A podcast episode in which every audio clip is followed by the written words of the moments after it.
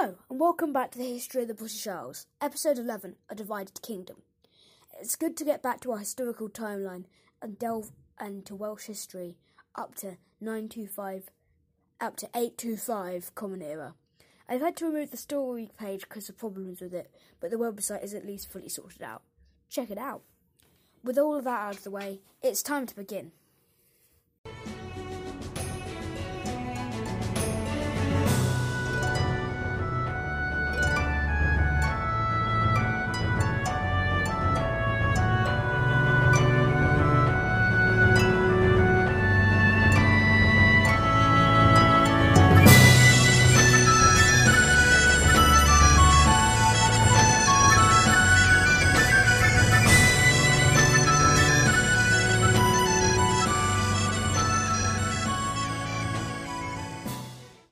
As the Romans steamrolled through England, they approached the borders of what is now Wales.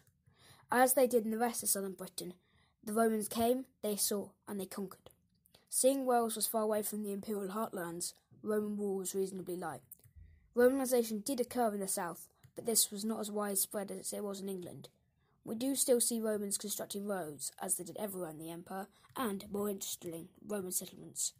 Three of these settlements are known today Caerwent, Carmarthen, and Monmouth. These would have been like London and Colchester in England, ruled in the Roman structure but with a majority local populations. In the mid second century, or the 100s, the mentioned urbanised areas were put under the Roman civil administration, formally putting it in the imperial structure. The rest of Wales, though, was put under the control of the legions. As I said, Roman rule was light and did not have a long lasting impact on Wales. This is in contrast with England, where the downfall of Rome left the inhabitants clinging to the mantle of, of Rome until the barbarians came to their gates.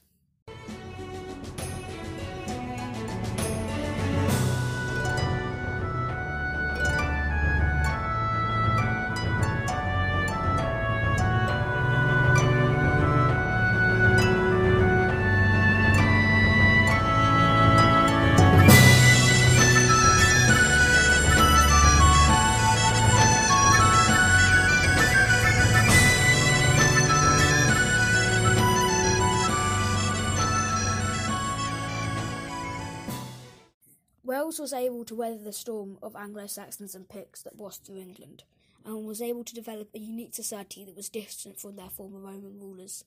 It is worth noting that this Wales was geographically larger than modern day Wales. Cumbria, as well as Cornwall and the land between modern day Wales and Cornwall, Gloucester and the like, were part of Wales. It is also worth noting that Wales was only democratically and culturally uni- united, and was by no means politically the same. The largest kingdom in Wales was Gwynedd, controlling the north as well as much of the east. The southwest was dominated by Irish settlers, they were not politically united. In the southeast lay the kingdoms of Gwent, Gleswig, and Ernig. Sorry for my bad pronunciation. In central Wales, there might have been a kingdom of Powys, but not likely under that name. The reason Wales is so divided is that the kingdoms had superdivided succession. Every single son had to get some land. It meant that kingdoms collapsed on the death of their king, and one of the sons would have to put it back together. The king would also have to kill all of his brothers. As you can imagine, this caused huge instability and make it weaker in face of their Anglo Saxon enemies.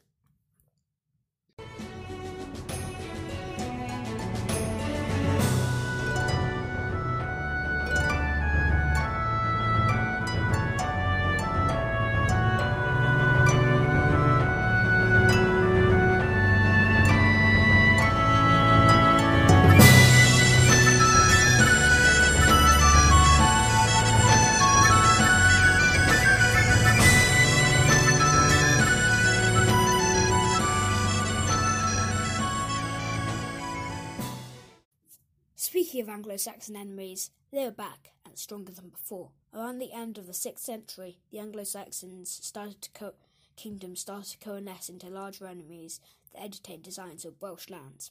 These Anglo Saxon kingdoms beat back the Welsh at the Battle of Deira and Chester, the former causing the loss of the territories between modern day Wales and Cornwall, and the latter causing the loss of the territories north of the modern Welsh border. This was the end of Anglo Saxon advantages, and the border was solidified by Offa, king of Mercia, and constructing and the construction of Offa's Dyke. Throughout the rest of the early Middle Ages, Wales fluctuated. Powers grew and waned. Two figures define this period Rory the Great and Hugh the Good. They are both kings of Gwynedd, but were, but were very different kings. Ro- Rhodri was a great and conquering hero. At the height of his power, he controlled almost all of Wales. This was incomparable to Hugh the Good, who was famous for drafting a legal code. He conquered very little and mainly focused on good rulership, hence being called the Good. Rory is, Rhodri is better remembered today, but his impact is, is far more short lived. Hywel's code stayed important until the assimilation of Wales into England hundreds of years later. That that's there's not much more I can say, so goodbye.